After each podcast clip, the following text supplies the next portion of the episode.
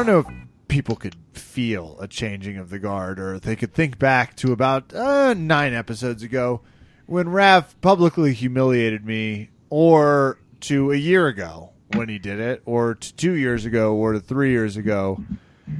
But there has been a changing of the guard, which means it's time for Verbal Tap, the show that proves fighting way easier from outside the cage. And, you know, way easier from outside the Fantasy Football Week 17 Championship, where I, your host, Kevin Phillips, is that a. Do you have a neck massager on? Is that what Yes. that is? Yes. Fuck off. Where I, your host, Kevin Phillips, scored 224.3 points, defeating Raf Esparza. Or all you all need to know is the standing with Janet's defeated better than victory, spelled particularly cleverly. Giving me the fantasy football vindication no one listening gives a shit about, and I don't care. care with me here to comment about being worse at fantasy football, life, as a husband, you name it. Raph Esparza. Raph, how are you doing?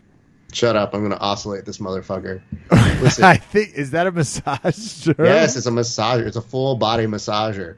And so when you were spouting off on it, I was like, "What are we starting off the podcast this week?" And I said, "I have to talk about Rizin." Those of you were like, "The fuck you do." and when you said that, I knew I was like, "This motherfucker's not going to let it go." Can I bring up a few things? I'm going to turn the chair off, which is No, amazing. please it's a gift I got from You my. sound like Darth Vader. You sound way too calm and scary with that thing on. it's so relaxing. So I got this gift, uh, a, a gift for my wife, and I'm using it and abusing it. Um, but uh, it's a full body massager. You sit down in a chair. It does magic work. And I knew Kevin was going to try and stress me out, and I said, you know what? I don't need that stress in my life because it's a new year. Okay. And in my new year, I will use this massager as a means of getting out the bad energy, aka Kevin trying to bring up the fact that he won in fantasy football. Now, children, I want you to understand one thing. There was a serious thought I had, and Kevin doesn't know this. But Kevin's had a rough year. I'm going to turn off the chair for this. Okay? But I was This just going to say, did you turn the chair back on? Because the chair sounds on still. I, I previously said, I was like, I don't know that people are going to hear that chair. Is that what that is? And you were like, that's the chair. It's like, chair. ah, I don't think people are going to hear it. I do think people are going to hear it. I want to retract that and say, yeah, that is what it sounds like. You could hear it the whole time, right? Yeah, 100%. It was like it was like a definite factory working like on my back to try and make me that just sounded like sounded like that uh what's that home store in the mall everyone stops at for relaxation Oh god. yeah Is it uh yeah, I know, like That the one. things remembered and shit like that. Hey, listen, what I'm trying to say here is Kevin's had a rough 2017, guys. So there was a really big part of me that was like, should I throw this match for him? Because he essentially, uh, for the better part of a year, has been a make a wish kid. And you know what? You don't take things away from a make a wish kid. But then I remembered, I was like, no, he wants to beat me. And we're in that weird 17th week of football where your starters who are amazing become garbage because they're like, well, I'm saving it for the playoffs. And Tom Brady fucked me. So, you know, and, and I'm getting really worked up about this. So I'm turning this neck massager back on. Kevin, you go ahead and go from there. I think You're that's a good I think it's a good call because I just beat the ever living shit Okay, I'm, at turn- you. I'm turning this Oh, off again. Okay, I'm going to turn this off again because. Okay, but Raph, uh, you do need to shut it off because I want to. I want to switch gears to MMA if the crowd can believe it. The crowd's like, no, no, you guys are going to do thirty minutes on a fantasy football league. No, No, one cares because about. I want to bring up this last fact, which is that Kevin has never won. So it's been 10 years. At some point, 10 everybody else has won. We- Yeah, dude. It's been 10 years of doing that fucking league. You've never won. I've won multiple times. And yet, this is the one time you have won when it mattered because other times I have beaten you profusely. So when you were asking about a win ratio and you were just trying to bring it up to me, I was like, it means nothing to me. And then you're just like, no, but this year was different. And I was like, dude, I've beaten you plenty other times. In fact, four championships. In fact, most of the time I have a winning Hey, record. this year, the highest score in Week 17 won. That was me that's, that's fine. And you know what? I'm just I'm, with a lovely six and eight record to boot. So Six and eight, league, What was my fix your record real quick? Doesn't matter. What was my record? Uh, for the for the record, what was my record? Your losing record was ten and four. Tom Brady played for most of the season. I'm done with that year. Thank you, Kevin. So let's talk new business. And I'm going to turn off the chair again. Couldn't agree more with you. 2018, Raf. It started with a rocky road to it. What happened?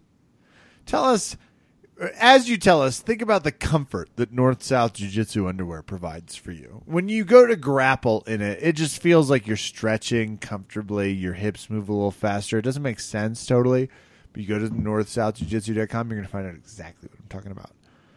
Boom. Get your gi size, North South, jujitsuunderwear.com. As we parlay past that, I have to hear about Rizin. Did were people wearing enough North South Jiu Jitsu underwear? It doesn't look like it from the grumpiness. Should have been. You know what they were using though?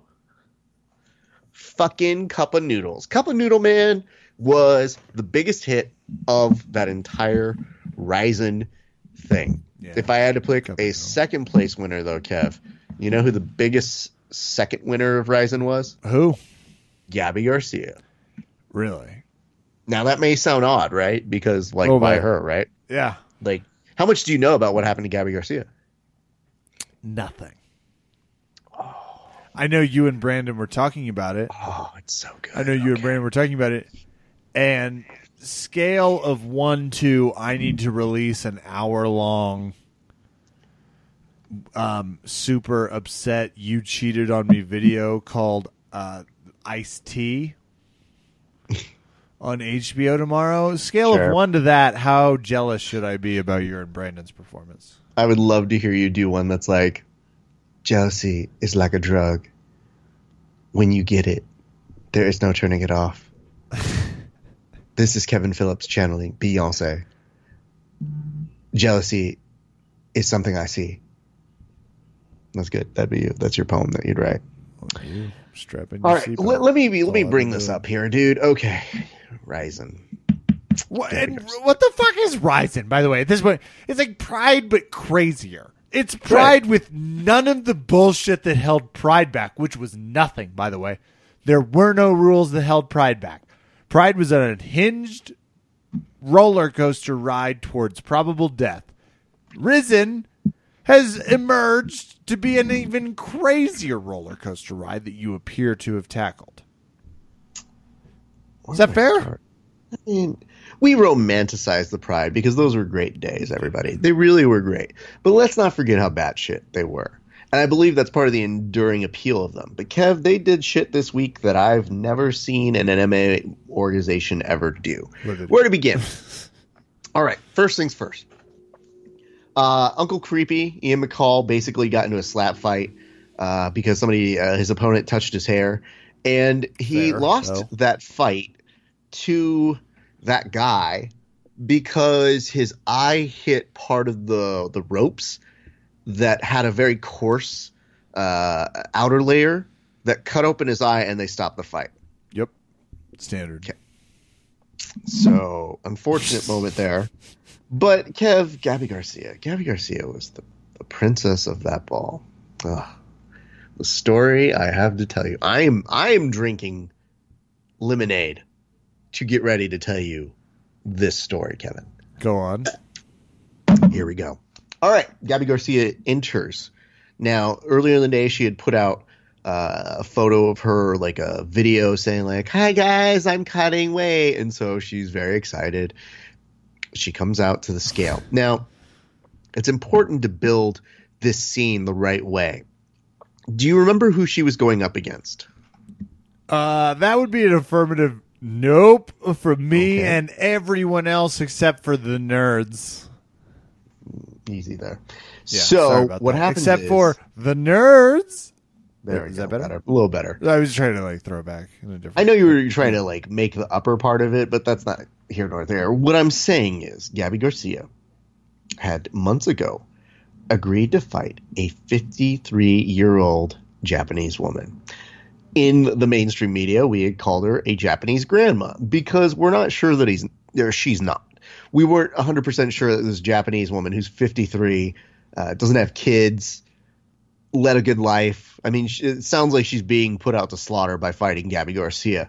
So for whatever reason, Rizin thinks this is the match to make, even though I want to say earlier in the year, Gabi Garcia beat up a pro wrestling old lady who was 49. They just can't find people for her.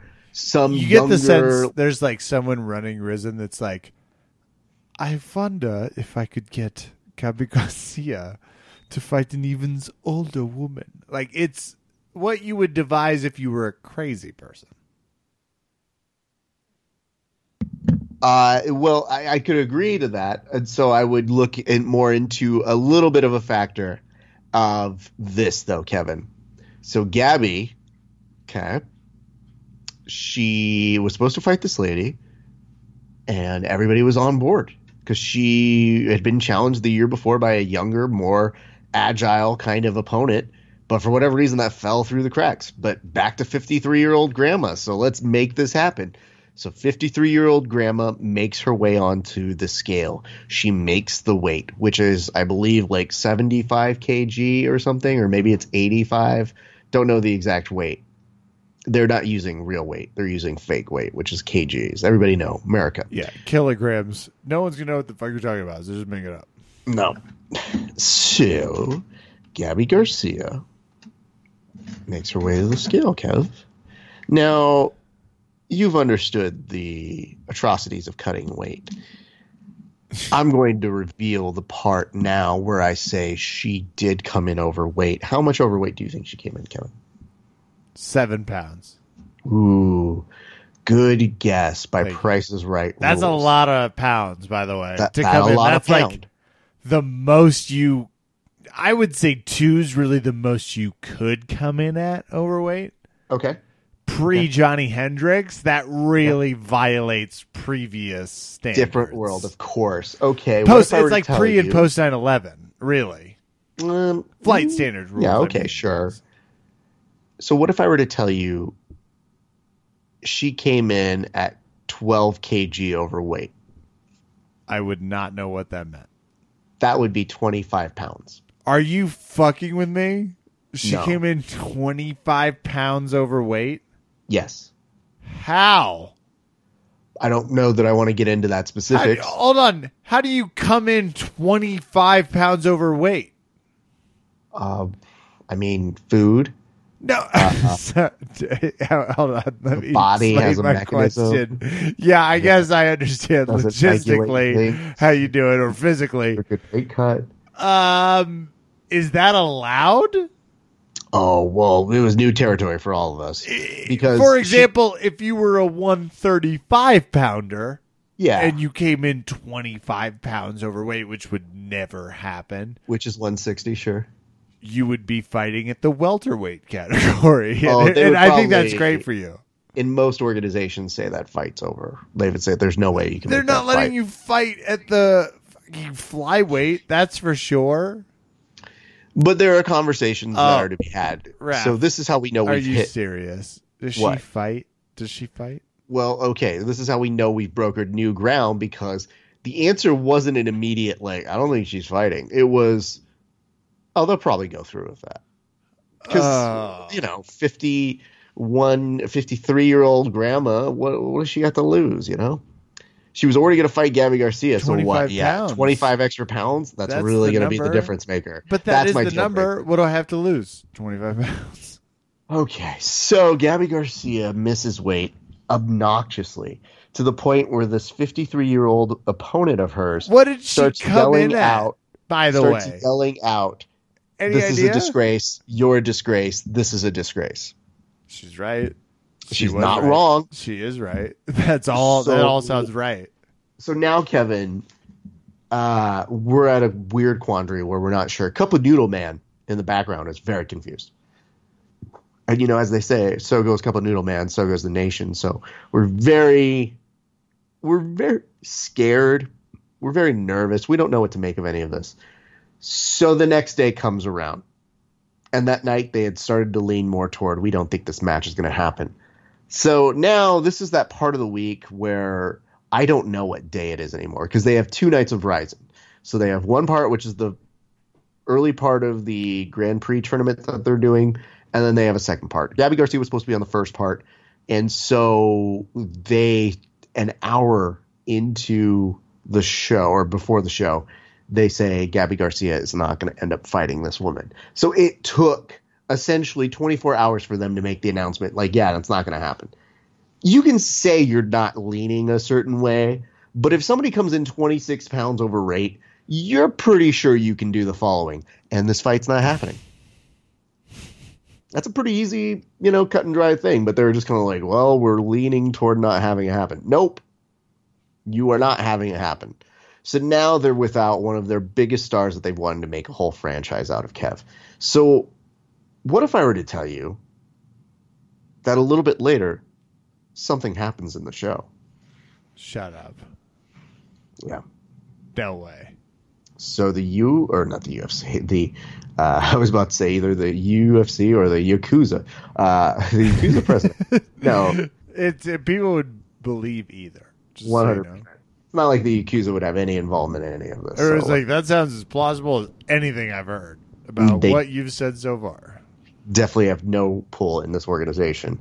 So the president of Rizin gets in the ring with the 53 year old grandma, and they start immediately, Kevin, pointing to a ringside Gabi Garcia and essentially admonishing her in front of the crowd and saying, Shame upon you for doing this. Now, I've never seen that happen. Imagine if the UFC, in the middle of, you know, five pay per view fights, Dana White got up there and one of the fights got canceled, and he's like, Miesha Tate, you got fucking pregnant? What a fucking bitch move. You're fucking fired. I can't believe that you let down. Like, Dana, I didn't, I, I'm retired. I don't fucking care. Weakness. know how many likes- Weakness. You know how many likes that we're gonna miss out now because you're fucking pregnant? Fuck off. So it's kind of like that, except it's Gabi Garcia and 53 year old grandma, and it's now must see television because they start to allude to the fact that Gabi Garcia is going to make her way into the ring, Kev. And they say, you know what, we need to hear from Gabi Garcia. And I was like, do we? Because I don't. I mean, yeah, I guess we do. Now I'm in. Is she going to give us a reason for each pound? What do you, what do you mean? Mm, I wish that'd be great. It's like a reverse advent. Um, so she gets in there, and this is essentially what she's saying. Hi guys, I'm so sorry. we go through things, and you know, it's been a hard week and a hard month, and I love you guys, and I'm sorry. So now the Japanese crowd is like, nope, and they're a, a very loving community. And to somebody like her, she's been embraced there multiple times, despite the fact that she has fought old people and had lopsided matches. Gabi is throwing herself upon the mercy of this crowd that's just sitting there booing her. And she goes, I'm so sorry. And so the 51 or 3 year old grandma had picked up the microphone earlier in that conversation and said, You know what? She's here. I'm here. Let's just do it. And Gabi responds and she goes, You know, I will give you your match in one year. what? Yep. Didn't give her a match right then and there. Grandma was ready to go. Okay. Gabi Garcia came in 25 pounds overweight. Grandma said, you know what? Let's just fucking do it. I'm probably going to die.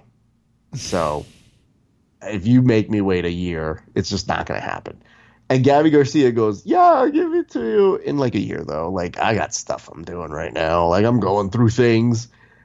And I was so cheated. I felt like, oh shit, this is the most pro wrestling thing I've seen in some time in MMA. We're gonna get a match, aren't we? Like they're just gonna like makeshift it, and a ref's gonna come in. They're gonna be like, boom, go. And Gabi Garcia's gonna like it's happening. Booyakasha. Yeah, and that's what you think's gonna happen. But nope, Gabi Garcia's like, no, next year. Sorry, guys. And they're even saying on the commentary team, like, why don't we just do this in a few months when the next Rizin comes out, like in three months or so? So it made me start to wonder, did Gabi Garcia come down with the worst case of steroids? And then I started realizing, no brain, that's not a thing because she would not get tested in Japan because Japan go to Japan. So Yeah. What the fuck is the excuse? What is she going through? I feel kind of bad for her. And then she proceeds to, as it looks like it's all cut and dry and they're done, you know, the Japanese crowd politely claps. She then drops to her knees and is like, I'm so sorry. I try, you guys. And I'm like, oh my God. It's not ending. This show is continuing to go on with this. And it's, I mean, Kevin, it was about a 20, 25 minute segment of this show just to fill you in. Jesus. So that's what happens. But I say to you, though, Kev, it's a bold strategy by Gabi Bold because strategy. Got if you think about it, now it just seems like she's just saying, like, yo, but seriously, though, that 53 year old lady's got to be on father time. So maybe I don't have to fight her if I wait a year out. That's basically what's happening here. Anyway, Kev, that's what you missed. There was an interesting light Yeah, heavyweight. missed it. That's for sure. I definitely did. Rizin, you check it out near a theater near you. It may or may not be uh, available. But it made me think, though, Kev, like, what if you fucked up something on the show? I feel like you should immediately be forced to come on the show and be like, guys, I'm sorry. I'm I so sorry. I, I think we do do that anytime. Like, to edit the I took a show. vacation. The memory. We missed a part. I'll air it on the next show. how to talk I'm so sorry. And I do feel that way. just can't, you know. And so the other shade of pro wrestling, because everything is wrestling, Kevin. Uh, it, it reminded me of one year John Cena wanted to have a match with The Rock, and they did it a year in advance. Now, normally WrestleMania matches come up like beginning of the new year. Like now, we should start seeing that happen, and it's going to happen in March, April. Instead, they did it right after one of the WrestleManias, the next day, the next Raw. They had The Rock, who's a giant movie star, say to John Cena, I'll see you in a year, which was unheard of. It's like, save the date. I'm going to go have a match with you in a year. That's what Gabi was doing. So it was remarkable for a number of reasons, my friend. It was a little bit like that. Just a little bit, though. Not far off. You posted Raf something at rafguard.com, which everyone should go and check out. Rafguard.com, R A F guard.com. About what's next, which I think is a great way to segment anything. Yes. It's also a lovely homage to one of the very few cocaine sober moments we get from Aaron Sorkin, our Yes. favorite mutual cocaine addicted author, whom you can tell there's a lot of cocaine because of how much usage there gets out of the same terms. Sure. Love the man, but watch Studio 60, watch The West Wing, watch Sports Night. Love them all like barrel smoked whiskey or whatever they barrel smoke. And if you're an Aaron Sorkin fan, that'll sound like a lot of shows you remember mashed up together as a comment. That part aside, what's next is the point of Rafguard's article about how you're going to plan your 2018 jiu-jitsu year. And I think that's an important question. And Raf reflects on it in an interesting way, which is what writers do. So you should check that out. Yep. Along- And go ahead. Oh yeah, I was just gonna say for thank you for bringing that up. Yeah, I just started writing up, uh, you know, what I normally like to do when I train, and uh, for 30 days sort of stuff. And I never got around to finishing something that our good friend Justin Rader had sent my way. So I've recently been focusing a lot more on my wrestling, and I'm doing write ups of those things. So you guys can go check that out. It's at rafguard.com. It'll be a little more uh, focused on what it is I'm doing on the individual days for training. And uh, like I said, it was the Justin Rader wrestling DVD, which is the Hybrid Success Formula, which is a great DVD. I really like it. Um, but I kind of tell you why I'm redoing it. Um, I'm putting in some insight as to things that I've learned as both a jiu-jitsu practitioner and you know a lot of times i just i always feel like my struggle is your struggle and we have a great benefit here at the show kevin a lot of people are invested in our games they're very invested in how your half guard is or how my game is going or developing and i forget that Mine's sometimes. excellent. His is terrible. That's all you need to know. Fair. Move on. Fair. anyway so go check that out let us know uh, what you think of it and uh, we've got a few posts on there we should have one uh, almost daily but yeah 30 days of wrestling and uh, you know so far so good Lovely. let's go chat with TJ Butler and find out how I did at the UFC picks, Raf. Um, and then after that, can we give something away to someone for a project you've been working on? I feel like we should address the giveaway. So y'all listen to this great uh, little thing we did with uh, TJ, and then let's come back here and uh, find out who won. Figure this out.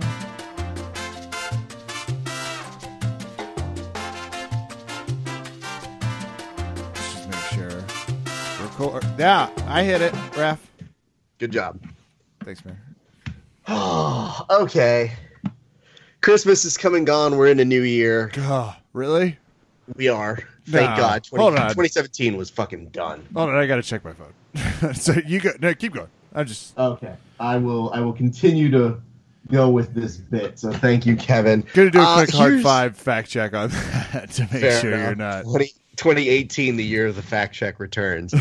um, I want to say this: when we start to put these over under Kevin's together, it is difficult to always find somebody who's going to push Kevin. Um, not because it's like, oh, they can't beat him. Anybody can beat Kevin, but like when you really get down to the end of the year, you want to end strong. So we brought on TJ Butler, who was on last week. Uh, he's uh, what? What are you? Are you the CEO, president? Have you have you made those distinctions yet? Uh, I'll, I'll say CEO, founder, I guess, owner, Okay. co-owner. Because like there's some organizations, I don't know if you've run into this, where they just go CEO, founder, executive producer, socialite, megastar of all things. So I was wondering yeah. if that's your case. Uh, I'm still kind of mom and pop, just me and my wife. So I'd, I, I like to go with co-owner. That's a very smart choice for your your relationship. Have you two say talked that. about titles? Have you two thought about putting labels on it? Uh, not not really. Honestly, Can, just can we suggest it? Just if anything, it's 2018. Spice things up in the business. Come up Right. with a few Wow. quick titles. Raph, it's time for love advice with your co-host Kevin Phillips. Hit the hit the music cue. TJ, I don't know if you know something about this not married guy, but uh, I specialize in helping married people uh, achieve levels of love unfounded in previous levels prior to knowing me. I suggest starting with some names with the business partners that you hope to become. If anything, I think handing each other the card will really spruce up 2018. Just a suggestion, rap and the music. I'll you. take some notes. That wasn't a no. That wasn't a no. Wasn't a no yet.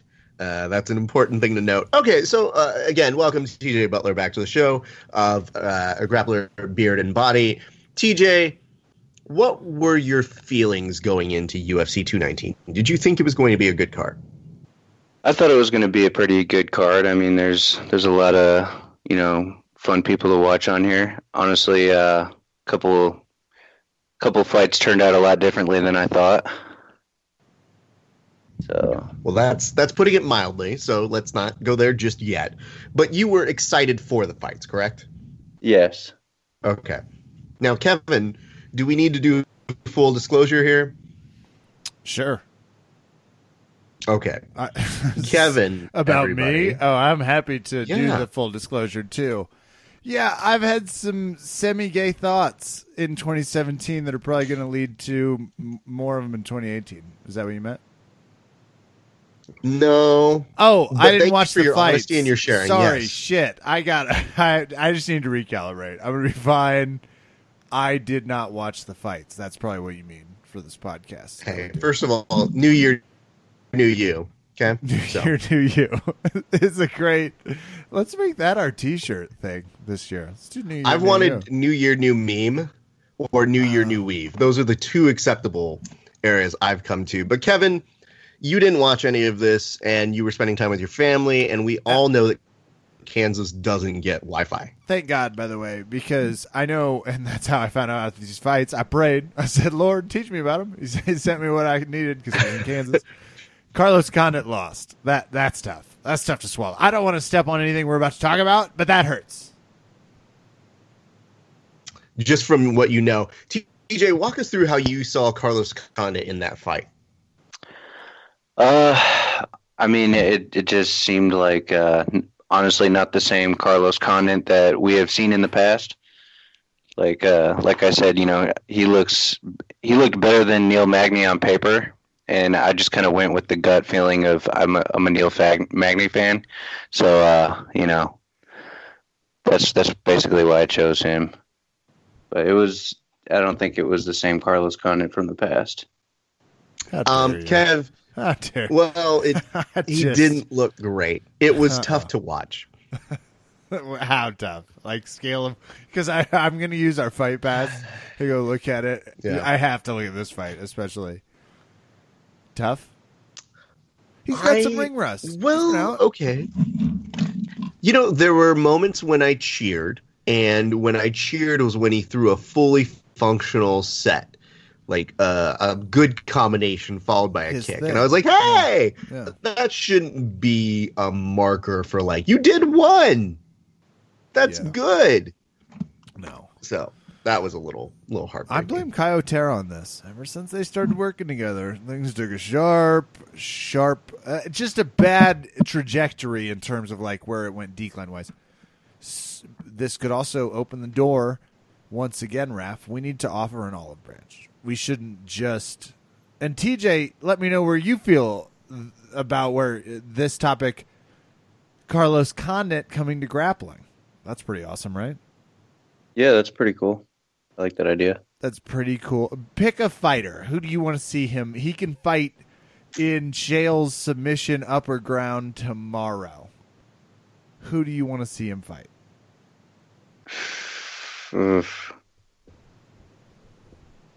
Uh, I, I don't know. Kyotera. That's actually a pretty Me tough too. one. Yeah, Yep. yeah, that'd be No, cool. just Raf, this is the chance. Maybe fight Kev, one can I make more a suggestion? GSP again. Oh, I'd love only. to see that, but that's not going to happen. Um, The rematch. what about John Combs? What about John Combs and Carlos Condit? Oh, toughness versus toughness. There's a chance Mhm. they perform a face-off, and you don't know which one of them's really which one of them because of their Mhm. piercing good looks. I like that a lot. That'd be fun. Combs going for a guillotine, getting body slammed. not, not sure if it worked or not.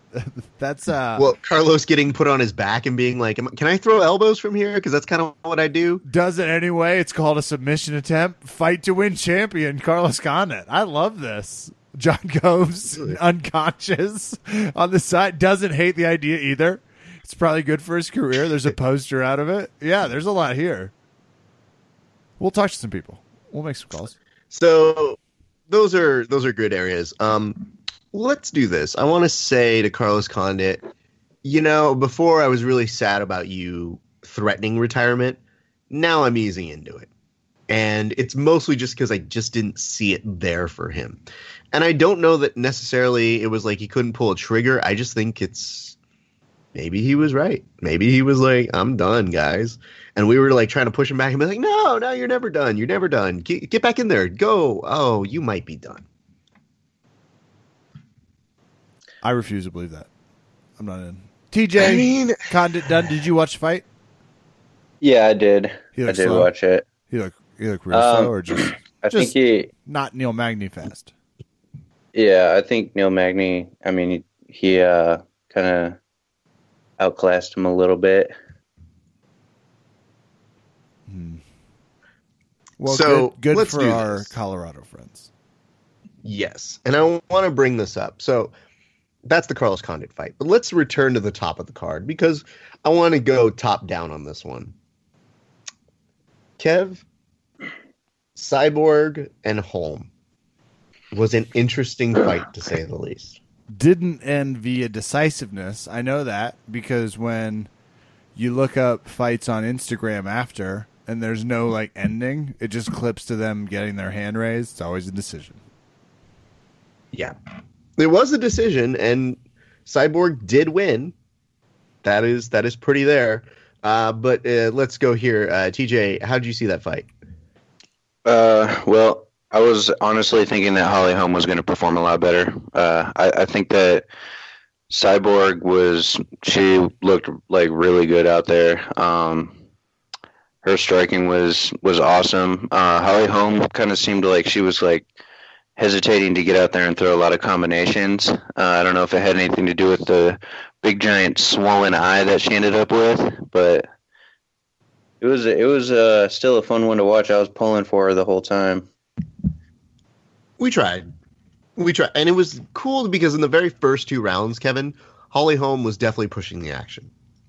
Yeah. How, what, in terms of pushing the action, because she does move forward. She Yeah. tends not to really attempt takedowns. Normally, that kind of uh, kick to the head body combo. Or, is that what you mean by moves forward? Give me an idea of what you mean. Definitely, yeah. So you, it's about what you would expect from a Holly Holm fight, where she's pushing ahead, trying to find those kicks, uh, trying to soften up with a little bit of the boxing to confuse Cyborg, and she connected. But I mean, at a certain point, Cyborg just went, "Huh." So, uh, you know, she pressed forward. She tried to make the action there. It looked like Cyborg understood this was going to be a longer fight and started to play the long game. So I don't know that I ever thought like, oh shit, Holly's out of this. It just became like, I don't know that I see her winning it. Did the fight go to the ground for two seconds?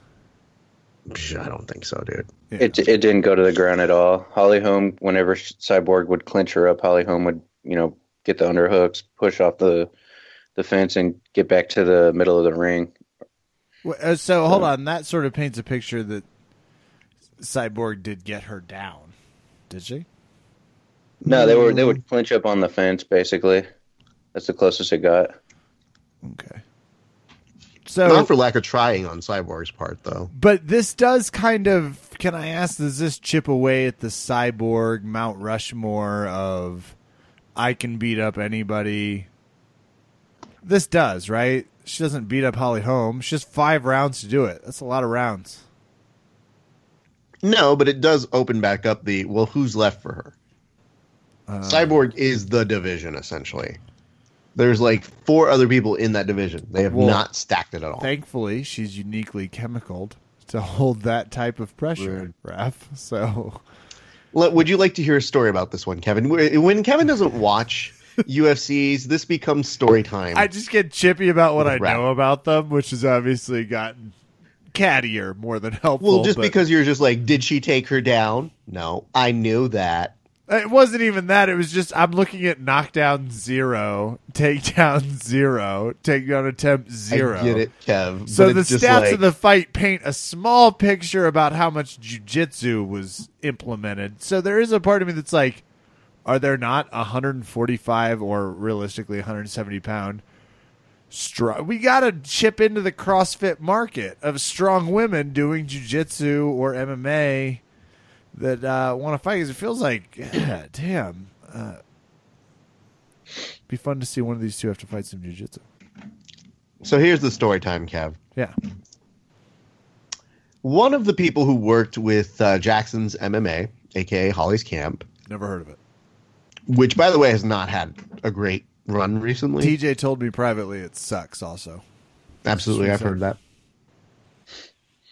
So, behind the scenes, on their social media, there are a lot of jokes that get said about Cyborg, right? sure. Well, somebody from the Greg Jackson social media team basically said the equivalent, and I'm quoting here, Kev. That's a man, baby. So, roughly about that. Interesting. It- was that an insult or an accusation? So it's the MMA. It's the MMA photographer from uh, Jackson's. Here's the actual quotation. How Because- 2018 of a question is that? By the way, uh, hold on, rep. Insult or accusation? Could you hit me with whether or not it's news or not? Because TJ and I are still both not sure how to feel about it. I mean, it's good that they they acted quickly on it, um, but he repeatedly called Cris Cyborg a man. Which, um, okay, here's what it says. Uh, the media, so it's MA2 media. It says that dude is tough as hell. That being said, at the press conference, he said Holly was the first one to make his nose bleed. You are my hero, Holly Holm. See you back at the gym. That was all in Hmm. reference to Cyborg. They were very quickly reprimanded. Uh, you know, Greg Jackson put out statements. Everybody has to put out statements, which always makes me think like there's a number of people that we have who that we know who are just like, I don't see the issue. She's taking steroids. She's a dude. She's got a penis. I'm heard of it. I know that for a fact. I asked Jesus. So I guess what I'm telling you guys is, uh, you know, there are a lot of things we can make fun of Cyborg for. Um, a lot. That just felt kind of shitty. And uh, I'm glad that they got the appropriate amount. So you internet trolls who are saying uh, it's a little bit uh, soft or that it's really ridiculous that we can't call her a man. I mean, essentially, just ask yourself like why you're saying that. Again, I feel like the same way with Francis Ngannou. You just have to say it to her face. You just have to stop in the cage politely. Let us shut it behind you. Don't worry about that. We don't mean the, the interesting harm. thing about it is, is like Tom DeBlass put up a very, very big defense of her and said, like, I've met her in person. She's a sweetheart. Fuck you guys who said that. Well, so. the internet's a scary place, Raf. Yep. People are allowed to say what they want. So anyway, everybody, everybody is safe behind a keyboard. Absolutely, man. It just goes to our, our better sense of judgment of like, don't be shitty to people you don't have to. Don't uh, be shitty to people you don't have to is a great rule. Unless you have to, unless your friend's like, you know, got to talk to you about this guy. He's been banging a waitress. Someone got chlamydia. That someone is me, and I don't like him. Those are the types of times to hold personal grudges. Kev, I'm I'm just telling you, I have a smart mouth. I am fairly witty. I only use it in self defense mode. Kev, I don't just go out there picking on people who are lessers. I actually make sure that I go up to people and I say, you know what, that's rude that you called me an idiot. So now I'm going to ruin your entire family. You've always been super helpful with my privilege checking, just immediately. Absolutely. Kevin, here's your flaws. It's like, okay. that's a superhero. That's what Superman does, really. Absolutely. Without all the bullshit. Super, and the hoopla Superman and the social Hollywood, justice warrior at his core. the Hollywood sci fi. Yeah. So now, sounds like, like this was a can't miss fight. Tell me about Khabib. Fun. Okay, now we're getting there. TJ, what impressed you the most about Khabib? Uh, he, um, well, I mean that's kind of how I thought it was going to go. I, I, thought he was going to take him down and ground pound him, ground and pound or submission. He he controlled pretty much the entire fight. After the first round, I thought that uh, Barboza had this look in his eyes like he was he just he didn't he was didn't realize what kind of animal he was in there with. Um, I, I don't know. He was just extremely impressive. I think everybody agrees. Kev, to kind of fill you in, Barboza makes in this fight the look on his face that I have every round of grappling, which is why am I here? I didn't sign up for this. I I don't know why I'm even doing this. I'm getting the shit kicked out of me. I hate this. It isn't fun. It's definitely not that. So why am I here? Okay, so now that we know that well, that happened, did someone remind Barboza it was like to have your abs photographed in high def? He was like, "Oh, thank you. I should fight." So I assume. Very good, good impression there, Cam. Thank you. Thank Barboza, That's Edson Barboza, ladies and gentlemen. He'll never be appearing again. He'll never be back on the show ever again. That's the last time. Last, the first. Kevin debuts a new. First time, last time. Hot fire. Next fighter ref. Uh, let's put it this way: Khabib looks so dominant in that performance. My first thought, and you can tell me if you're any different, TJ, was Dana's at home, sees that fight, or Dana's in the crowd, sees that fight, and goes, "He doesn't get anywhere near fucking Conor. Give him fucking Tony." Right. Yeah. Yeah. There's a Khabib's putting out a bunch of memes about Conor too. I don't know if you saw the passport revoked one or whatever. But, uh, I have. It's an interesting time because uh, I, I love that Tony and and Conor are now. did you resorted. tell TJ to ask you a question about memes? Did you, were yes. you like, "Hey, I'm the I'm the meme. I'm the foremost meme expert of MMA there is. At, hit me with a fastball that's like 85 miles an hour. Did you tell me that? I don't have to comment about that. Okay, so carry on. I because I am curious. Khabib's calling the best fighter in the world out via meme. You, you- feel free, expand, hit us with your knowledge.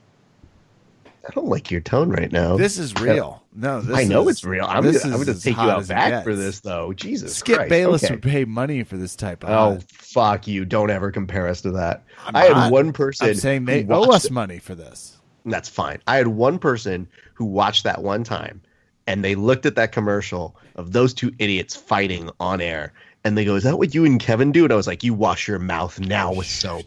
How dare you? Get away from me." What we do is whimsical and loving. What we do is art. What they That's do is garbage. Uh, here's what I'll say. So, uh, yeah, Khabib was trying to get under Conor McGregor's skin, but Khabib and Tony have now taken to the point of calling McGregor a chicken. So they've reached that arrested development moment of being like, "What are you, a chicken?" Ka ka ka ka ka, because that's what they're doing with him at this point. So now I ask you guys, and I'll go to you with TJ on this. Do you want to like? What do you want to see more? Do you want to see Khabib versus Conor and Khabib is not a champion? Do you want to see Tony Ferguson, the interim champ, unify the title with Conor? Or do you want to see Khabib and Tony go? I think that the title needs to be unified. I think Conor McGregor needs to either give it up or come and defend his belt. Uh, I think that needs to happen first because that's an interesting fight, and I also think that the Tony Ferguson Khabib fight is interesting too. But first, I think the the belts need to be uh, unified. Well, that's an interesting conundrum we're in. Kev, if you're Conor McGregor and you hear that exact statement, doesn't that make you feel like you have, I don't know, like a lot of negotiating power or something? How dare? No. Yes. Well, maybe. There's a lot of negotiating power. I'd also, if I was McGregor, be like, why is the veterans makeup guy calling me out? In addition to that, I would say yes. Doesn't Conor? I, well, you're ref. I'm going to put this question sort of semi around you because here's my assumption, and you can tell me if I'm wrong. TJ, you also feel free to tell me if you're wrong.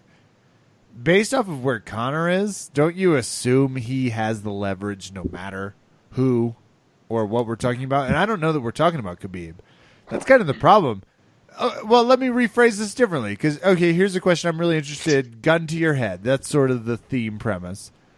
Khabib or GSP fighting Conor in three months. Who would you rather see? You have to answer that question. I'm going to start with you, TJ. Who would you rather see Conor fight? Fight Khabib or GSP? Khabib, Raf?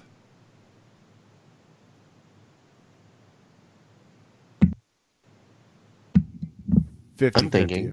Hey, listen, here. I'm thinking, I'm thinking. No, I'm, Just give me th- this is my point. This is the whole point. here's It's- no, here's what I want, Kev. Okay, Who gives a shit about Khabib though? Is kind of the problem, right? Like knock Barboza Dude. out and you can fight Conor. How's that sound?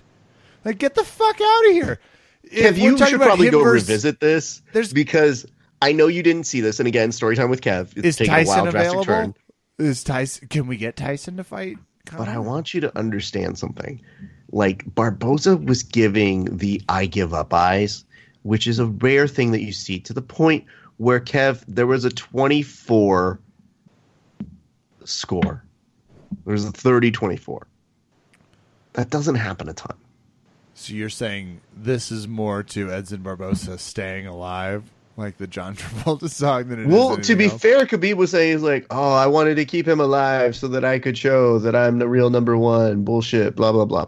that doesn't make any the sense. thing you know, well, well, think about it he doesn't make any sense he just says things look at what he has on his fucking hair he looks like one of the flintstones secret society members but the russian version okay, you're not saying anything I disagree with yet. i understand what i want here is everybody to understand this one thing which is yes conor mcgregor will always have the negotiating power but the primary thing about this particular lightweight division is all of these matchups are very interesting khabib and conor Khabib and Tony, Tony and Conor, Tony and Khabib. Like all of those things make wonderful sense. So here's what I wonder. Tony knocks out Khabib though, doesn't he? Ah, That's a good question. Because Tony, I think, is good off of better off of his back than most people that Khabib would face. So Khabib might be able to get Tony down. This is all theoretical. I, it's a fascinating fight, and I want to see it. And if we don't see it because of this, uh, I still want to at some point. But let me bring this up. If you're Conor McGregor and you see this melee, and the big thing that they kept saying in the post presser was if Conor McGregor decides to come back. It's like everybody had to be conditioned to say that because he hasn't announced when he's coming back. So Conor McGregor on his social media says, make a fair proposition for the king, pay the king, and he'll return. So some people are under the assumption that might be him being afraid. Other people, Conor McGregor nut huggers, would definitely agree that, yeah, get your money, dude. Make the UFC pay more than they've been accustomed to paying. But all of these fights are hot fire. Now, here's where it gets interesting. If I'm thinking what I'm thinking happens, and we could revisit this later. I think what happens is Conor McGregor lets those two fight it out amongst themselves, takes on winner. That's a guess. I'm good with that. TJ, are you okay with that? Yeah, yeah, I'm okay with that. It just had me kind of thinking about the whole um, UFC like ranking system now. Like, doesn't it kind of seem like like if you have the title that you should you should defend the title though like where when did it change to where you know when somebody calls you to defend your title you like have all this these new stipulations and stuff like i mean i'm 100% for like all these fighters trying to get as much as they can because they're going out there and you know putting a lot on the line like for health reasons and stuff and uh and all that but like is there another guy holding a belt or a female fighter holding a belt that that is you know making this big of a stink about defending their title. Can I can I make one small yes to that? Uh, first of all, there's several people that have fit that description. Uh, among the most notable, Ronda Rousey, Anderson Silva, uh, GSP at times. There's been a lot of fighters that have vacated defending the title. Uh, Aldo, but more to what your point is, which because I I do semi agree with you, despite there being many. This is the UFC. My question would say, what has the UFC's ranking system ever meant to any of the top spots? And that's that's to me, it's like, of course, the championship. There's many people that have remained in that number one spot, and many people that have descended. But there's also many people in the two through nine spot that are getting fucked uncontrollably. So there's a lot exactly. of that. Well, yeah. I mean, how do you factor in that? So th- the idea is that you always have to enter these conversations under the premise what's the money fight? This is still a money fight game. This isn't the NBA. This isn't the NFL. It isn't where the top six fighters go into a tournament and prove who's best. That's not what we get. We get number one rankings with one through five horseshit analysis the UFC doesn't give much shit about, but does some effort to and we get fights, but we get money fights. Has Khabib become a money fight? I don't think he has over GSP. That's my only contribution to this. Yeah. Would you like to hear cool what Dana's perspective is on that? Always hit me with Raf. If I could put you on mute, I'd love to hear. Oh, or if oh, you yeah, want to sure, report sorry. it, I mean, I don't know. No, you should talk to the source himself. Yeah, I should. I'll get out of here. So I'll take gonna, one for the team. I'm going to hit the fuck off Raf button. Everyone knows about the remute, as we call it in the studio, interpersonals of verbal tap inner workings. TJ, strap in your seatbelt because we're about to talk to UFC president and still the spokesman of the organization defying every conventional logic, Dana White. Dana, Who's the money fight for Conor? Ho ho ho! You fucking dummies. That is that a Santa thing already? Because yes, that's not no, make people like you on this I, show. Listen, first of all, look at my stomach. I look like fucking Santa. Am I right? Yeah. I got a few things that are fucking really pissing me off. First of all, you guys don't know the first thing about putting together fights. Kev, do you know how we put together fights here at the UFC for Conor McGregor? No, I do not. I'll tell you it's fucking done by Shark Tank now. So basically, I'm fucking the bald one. I don't know which one he is. Conor McGregor's Barbara.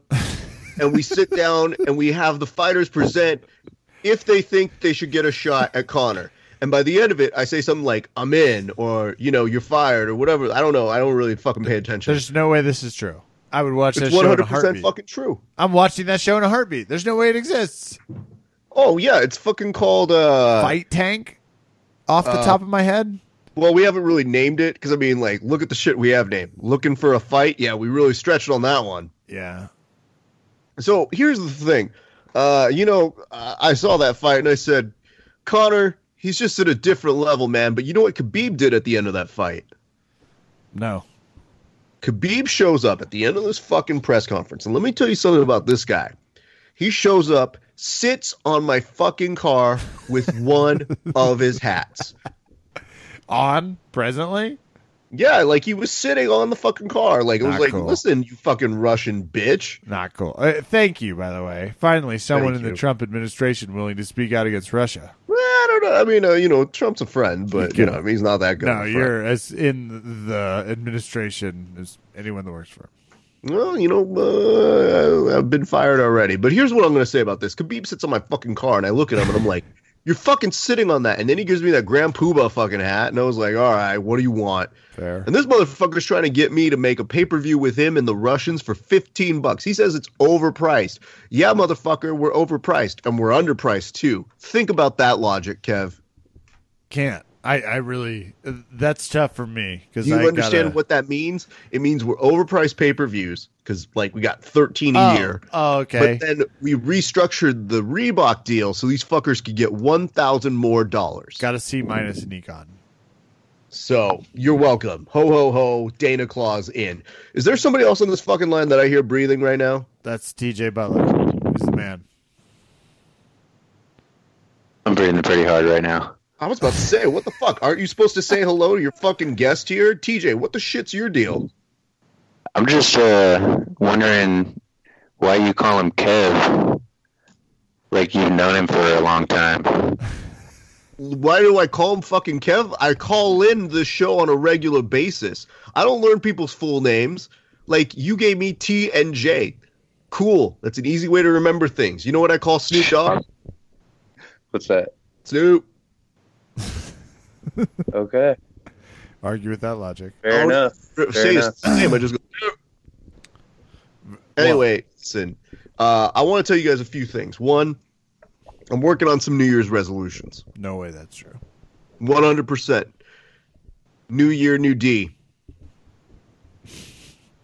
Okay. You keep working on it. Well, would you Just like to hear what they are? I mean, aren't you going to fucking ask me a fucking question? tell me the second one. New Year, New D has to be the has to I only be. made one, so you were kind of throwing me here. So hold on. So if New Year, New D is one, Yeah, New Year, New White, that's not better. Just Nope. as a heads Nope. up. Uh, we tried it. New year, new white power didn't work. The White Factory still sounds horrible. New year, new D is a thing. Hashtag it, you fucks. You know what? The more things I come up with, New Year, New D is kind of winning. so, yeah. Let me get through this fucking shit so we can return back to your fucking dumb co-host in a second. Listen, you dumb fucks. I'm trying to tell you what my New Year's resolution is. Do you know what one of them is? Come up with better What's slogans. Act like a goddamn host. Thank you. It is. I'm gonna stop sucking Conor McGregor's dick so hard. Boom. Hey, see, Dana White's got a sense of humor. And here's the real resolution, everybody.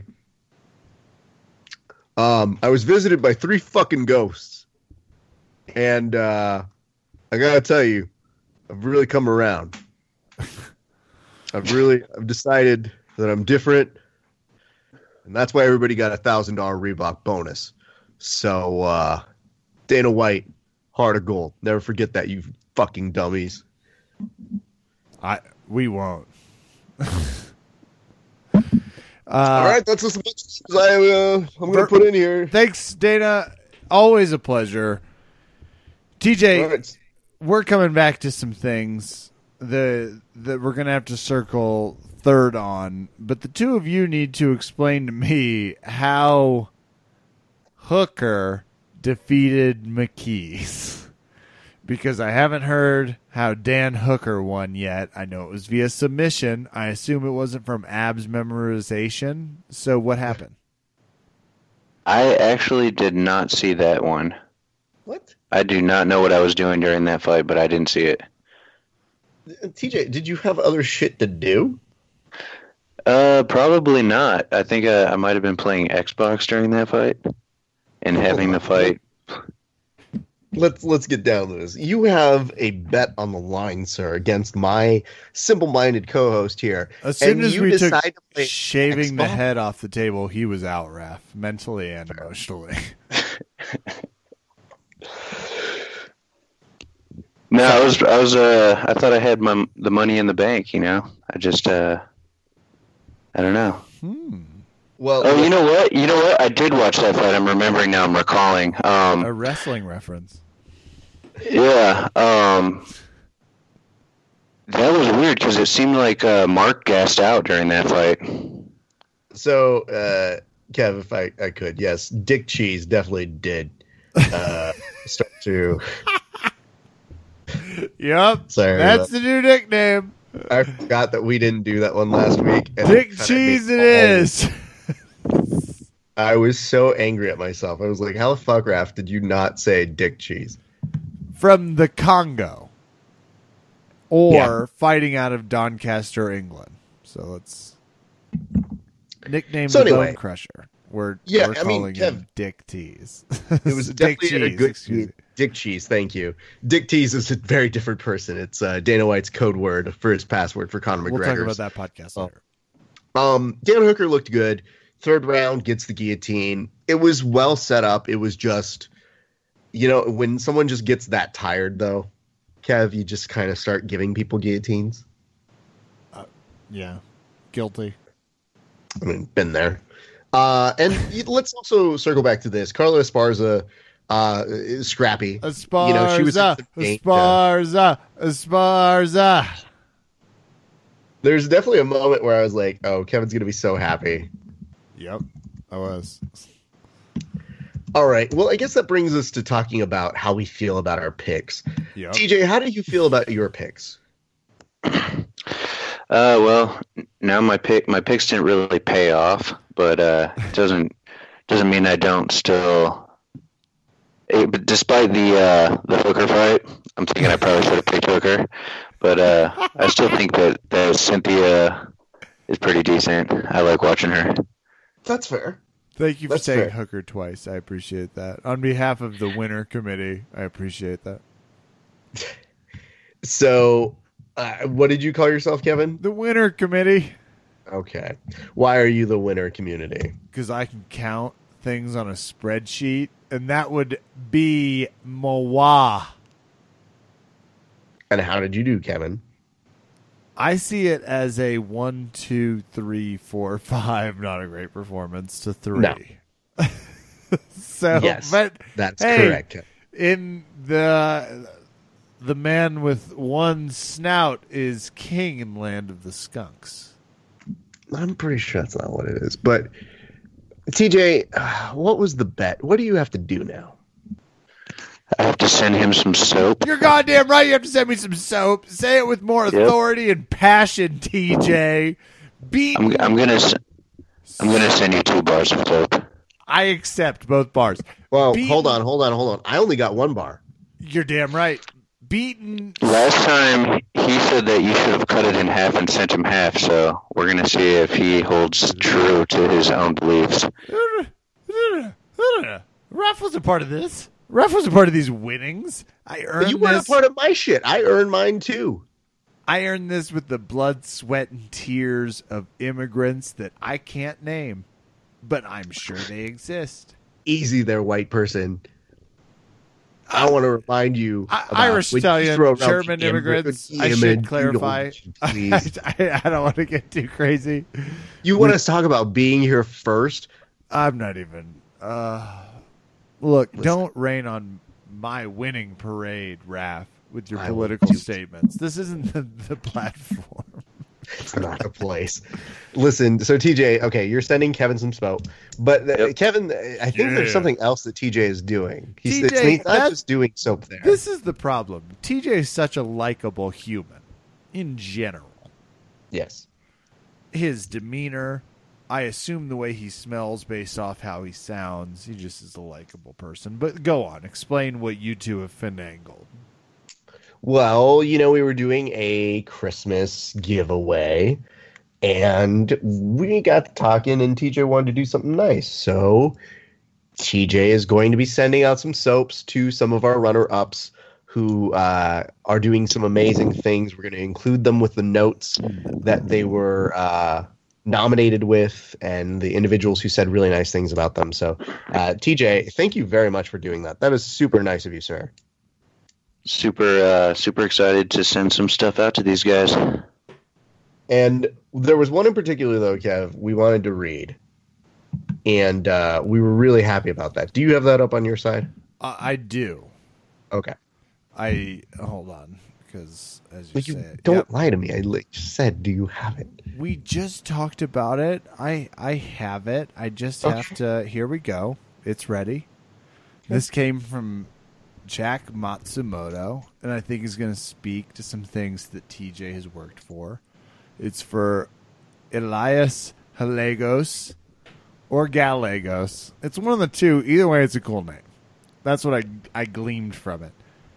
The submission is as follows: My professor lets combat vets train for free, provides free gis and rash guards to them. He also lets at-risk youth train for free, and then the submission goes in to explain that he's also super accommodating to people's needs. Uh, goes out of his way to create a learning vibe, make sure everyone's included and it gets extremely uh, important that it's expressed this is a coach who cares about his students. TJ, your thoughts when you hear during a submission where you link up with us to help out, talk to us about your product, maybe get your ass kicked by some of us and some bets. so, uh, though I did, I did have a T-shirt thing ready, and Raf and I talked about that beforehand, so I was prepared either way. What's it mean to hear that that we get this type of submission in the in the competition? Oh, that's awesome. Um, you know, there's there's tons of people out there that you know could definitely benefit from jujitsu. It's really cool that he's helping out veterans and uh, you know people that are are struggling with some health issues and stuff to make sure that they can get on the mats and get some time in. As someone that trained all over the place on Christmas, so you're an addict. To be fair, as as you talk about this, Uh, I would say that I'm I'm pretty committed. Slash promiscuous. By the way, trained at multiple gyms, so don't let that committed line fool you. Jiu-jitsu gyms out there. TJ's going to train with you and the gym across the street. I, I just want to. I get ar- I get around a little bit. I Good. get around a little bit. The name of a soap coming in 2018. I get around a little bit. Look for it uh, with the matching cologne. Hmm, is this the undercarriage new perfume. scent Promiscuous? Oh, very nice. Very nice. A little bit of everybody. So, okay.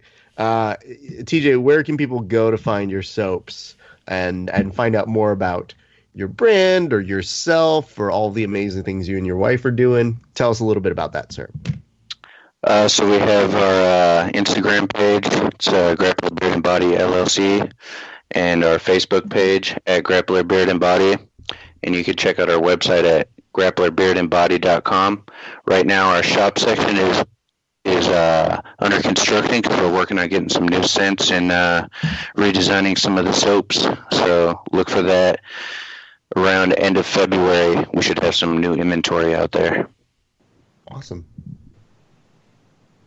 Very cool. Well, we're very excited to do that. TJ, you were a blast. You're a very nice human being. We love the fact that you indulge not only listening to Kevin spout off his nonsense, but playing the game of over under Kevin, and more importantly, for helping out those uh, individuals who are going a little underappreciated in their academies and, and bringing some good post holiday cheer. And we appreciate that, sir.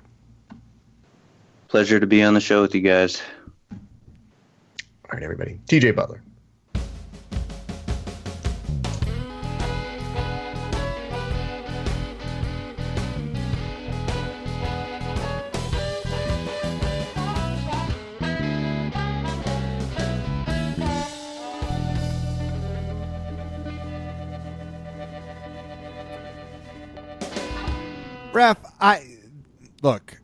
Record's clear. I'm a sinner.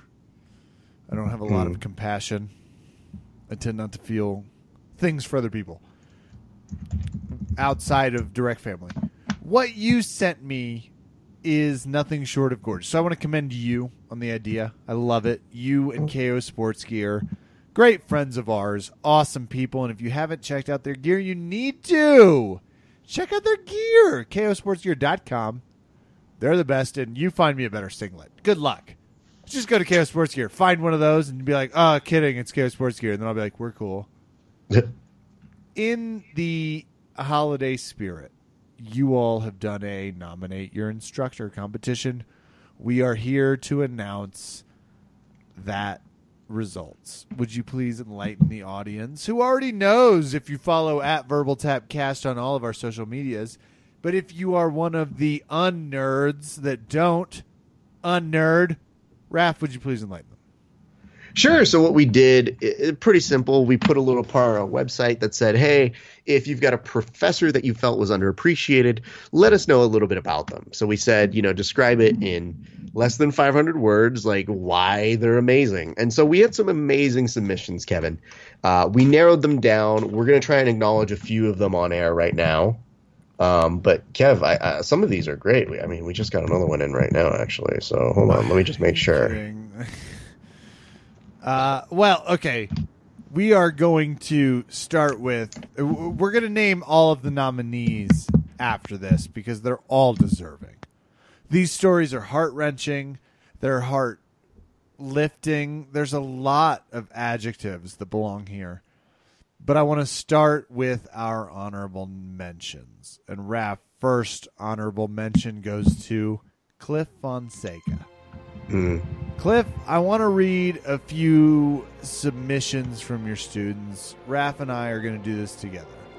We're going to read, we're going to spot pick, essentially, some parts of this because your students wrote so much and sent in so many submissions that it would be difficult for us to read all of them despite their deservingness. Yeah. So let's start here. Professor Cliff is amazing and helps inspire so many others. He has a wonderful after school program to help encourage discipline, confidence, and good life skills. Life skills. Professor Cliff, that's an unbelievable first sentence. Yeah. That people already recognize your deepness and how important. The next one comes in, and this one says, uh, He is like a father to me and my fellow teammates. He works hard for our school to be one of the best in our community. The next submission about Cliff talks about his unbelievable forgiveness and teaching spirit, which always go hand in hand. Anybody who's a human being knows you're flawed, and everybody else is flawed. We have outbursts, we have small moments. I love this. This man gently handled an outburst as a parent, the most passionate of people on the earth. Parents, they tend to be. Scotch passionate. so, and I love this. It's like I like a parent that gets feisty. And it goes on to talk about how amazing Cliff is at helping him discuss their concerns and then moving on to study jujitsu under him, which is a lot of trust. Uh, I mean, another student comes in and says uh, he isn't just about becoming a better athlete on the mats, it's about becoming better people in our community and our society, which is a great perspective to always host. I love Cliff Fonseca at the end of this. Like I, I Yeah. was two sentences, like, I like Cliff. Five sentences, I was like, I love this guy. I want to go train with this guy. Our professor at Jiu Jitsu Nation certainly deserves this recognition. Goes on to talk about even beyond all of the different teaching accolades, he always reinvests any profit from the business back into things that benefit students and families. His investment in people and commitment to the small community of Smyrna, Tennessee deserves recognition. And we agree wholeheartedly. This is a great one that uh, I believe kind of summarizes the sentiment. But it's I feel that my professor has done a lot for everyone in my gym, and not only on the mats to help improve everybody's jiu-jitsu, but also off the mats to help everyone mentally, just as much physically. Always trying to get us to raise the bar so that the next person can raise that bar. That's great. Cliff, I, I don't know who you are or what you're doing, but the people that write in about you talk greatly about you, Yeah. sir. Keep teaching that gospel, and I can't wait to take a class from you. Absolutely. Stuff. Smyrna, Tennessee. Put it on the mm, 2019 travel itinerary. I'm hesitant. You've already sent me like a solid nine dates. That's like, okay, okay. I like where Raf's at for 2018, but I'm hesitant to get the hopes of Smyrna up too fast. But I do think it's on the list. Especially if it's anywhere near that slut, Brandon McCatherine. No, Oh, wow. I'm not going there. I'm not going there Don't call him a floozy. Not around me. just doing other podcasts, you two. Hey, I, hey, I am. You know, I, I love it when people. Kevin, it's about the holiday cheer coming into New Year, new meme. I'm also about experimenting and following what makes you happy. I just wish you had been honest with me about it beforehand. I tried to, but you didn't have wireless in fucking Kansas. So deal with that shit. Ah, every day I'm trying to. Uh, can we talk about our next runner up, Coach Kate Harris? Absolutely. Coach Kate is a phenomenal fundamentals adult and kids coach, group weightlifting coach, an awesome person overall.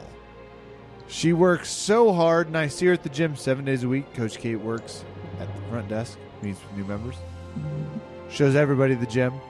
She's a constant beacon to those in need, and it goes on to talk about all of the amazing things that make up Kate Harris. Kate people that write about you love you. And you need to be very clear in this new year to keep just doing what you're doing. Because I'd say I'd say status quo is probably better than like ninety five percent of this, ninety eight. Yeah. It's up there. It's just Coach Kate Coach Kate is one in and I like this. This is good this is good writing, by the way. One in not one billion, she's one in seven billion. Thank you for your consideration. There's a lot of love here. Kate, you were on our list. Everybody nominated was on our list. There was so much love. This was another amazing one, Raf. like it's hard to pick because so many of these stories were so great. So again, a big thanks to our good friend TJ who's helping us uh, acknowledge some of the runner-ups. Oh, But Kev- I just, I mean, listen, go for it. Yeah. they're Great. they're great stories, dude.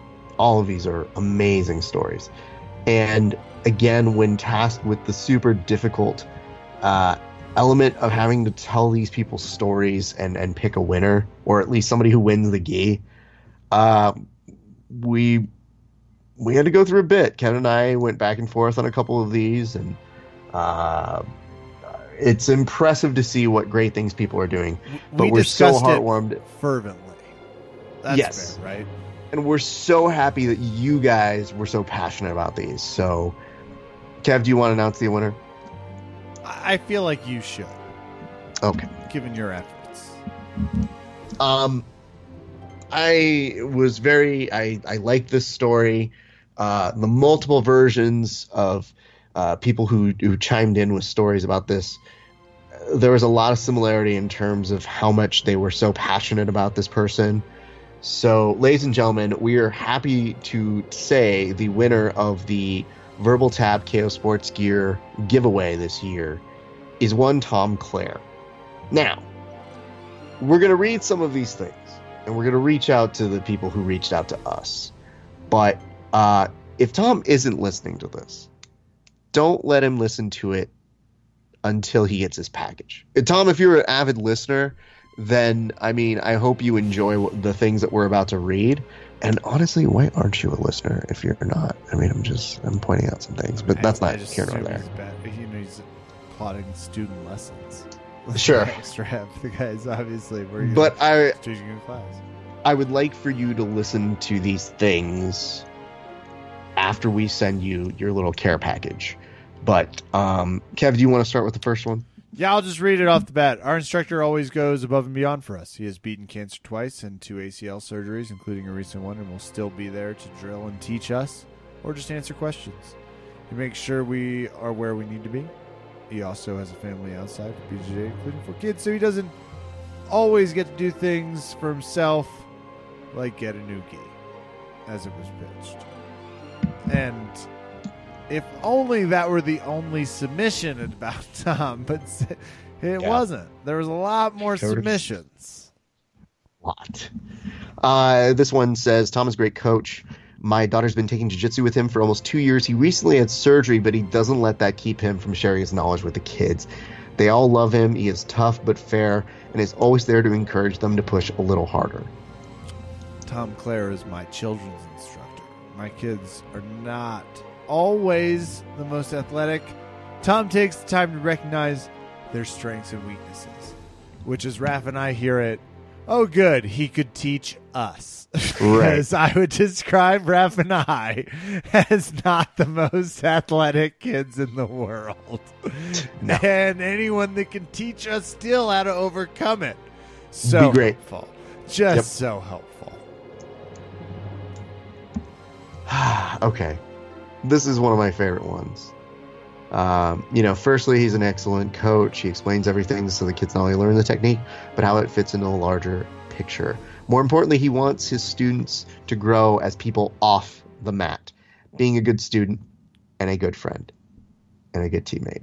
Tom doesn't just teach the seven virtues of Bushido, he lives them. Tom, we love you here at Verbal Tap. We don't know you, but we love you. Coach is always there for his students on the mat and in their personal lives. The people that take your classes are big fans. Say you always go the extra mile. There are a lot of positive comments that lead to Tom Clare, but Raf, I, I want to talk about other names. May I? Yeah, go for it. Lynn Hughes, Julian Sanchez, Jimmy Don't Know, which is my favorite alias of a student. It was like I kind of know his name. I You had one more. job, submitters. one job submitters. You have to say his name, but I to Jimmy Don't Know, dude's humble and soft spoken, and your students love you. So to Jimmy Don't Know, and that could be any Jimmy. So if you're a Jimmy or you're close to a Jimmy, you're a James. That might be about you. Paul Byers, John Smolios, Chad Malone, um, Suzanne Ramsden, Ryan Fortin, Pat Palin, Rubens Rodriguez, good friend of the podcast, Gary Tonin, whom we were so excited to see randomly arrive on this list. Gary Tonin is a lot of things, and one of those things is a good instructor. Isaac Greeley, Ruben Rivera, Jordan Tab, Kabir Bath, Eric Schaefer. Um, we mentioned Ilias Alegos. We mentioned John Smolios uh, and Tony Nolan. Your students blew our socks off. We were thinking this was going to be an easy, small exercise. Raf, is that how you would describe it? I honestly I didn't know what to expect. I knew it would be overwhelming, and it was because when uh, people truly love an individual, they they really did go out of their way to get people to rally behind some of them.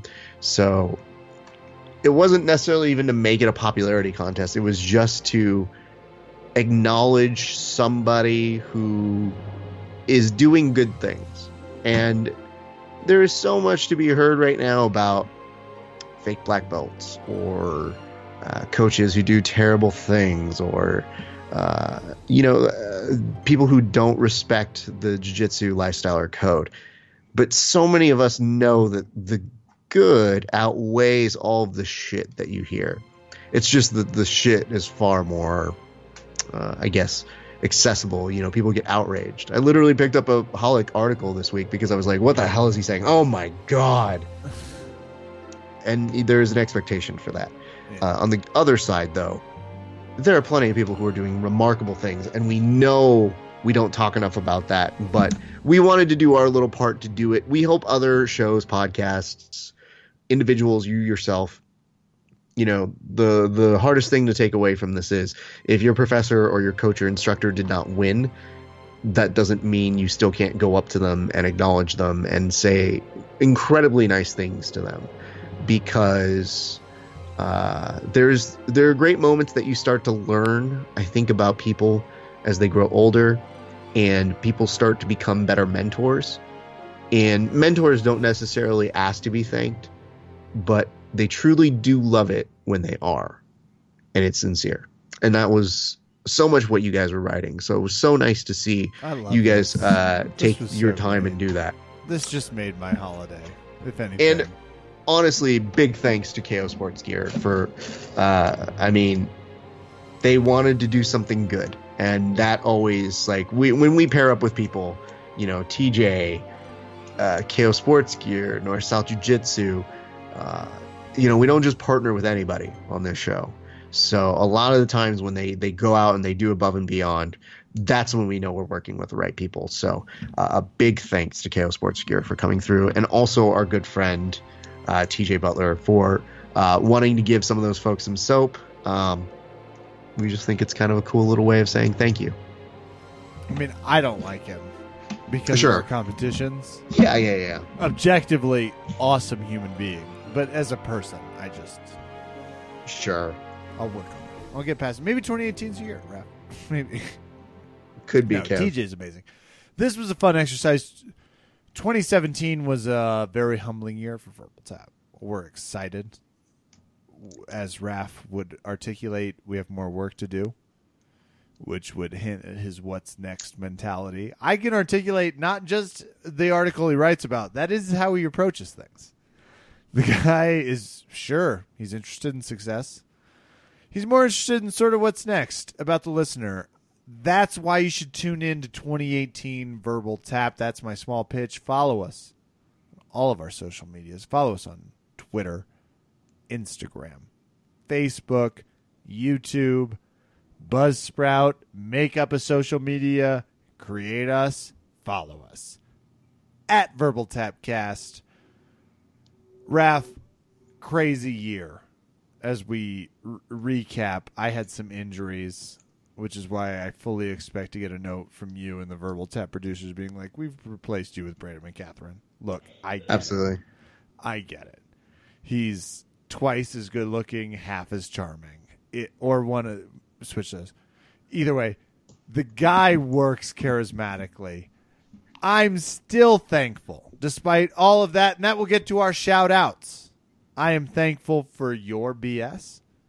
I'm thankful for KO Sports Gear. I'm very thankful for NorthSouthJujitsu.com. I'm very just thankful in general for the North South Jiu Jitsu underwear. And my I did wear so KO. It was one degree when I left Kansas. I was decked out in KO Sports Gear's Under Armour. I had all their, I had the uh, spats and the rash guard on. I felt great. I was cozy as hell, filling up with gas, and I'm not afraid. I'm not ashamed of it. There's a happiness in the sponsorship. There's a happiness in the product. There's a happiness in the listener, and that will do it for me as I get one month and 12 days away from joining the Jubera community once again. Raf Esparza, to you, sir. Well, uh, you know, it's good that we we talk about 2017. I'll go ahead and start by acknowledging Valley Martial Arts Center.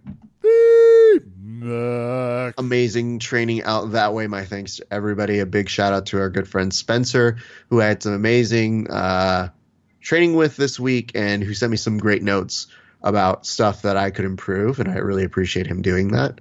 And uh, let's see. We got that. We got the LA Jiu Jitsu Club. LA, JJC.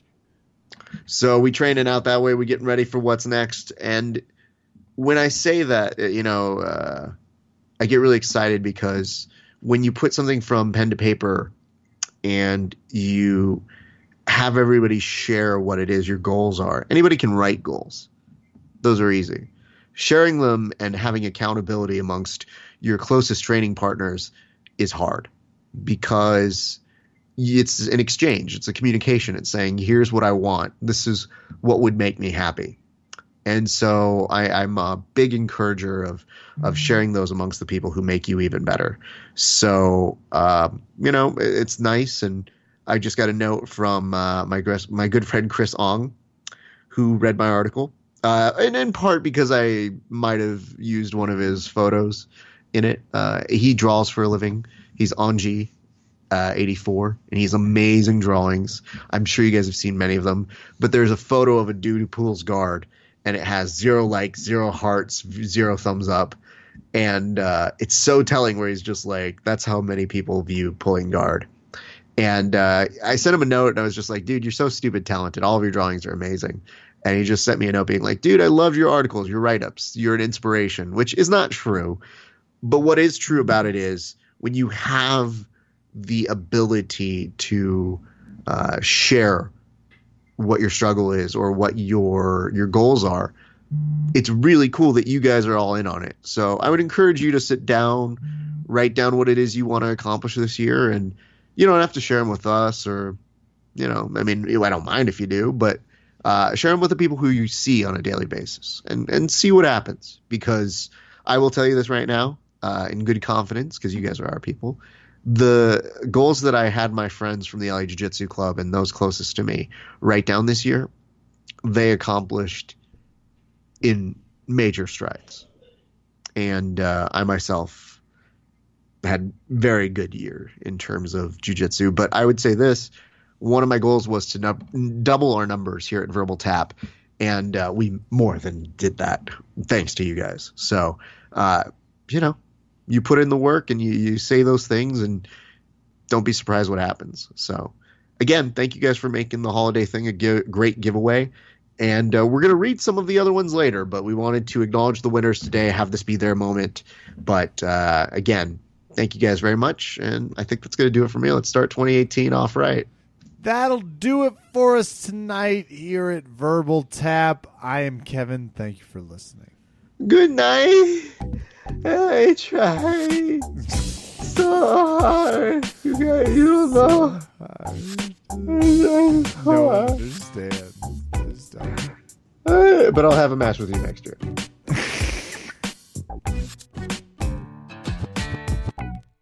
At this time,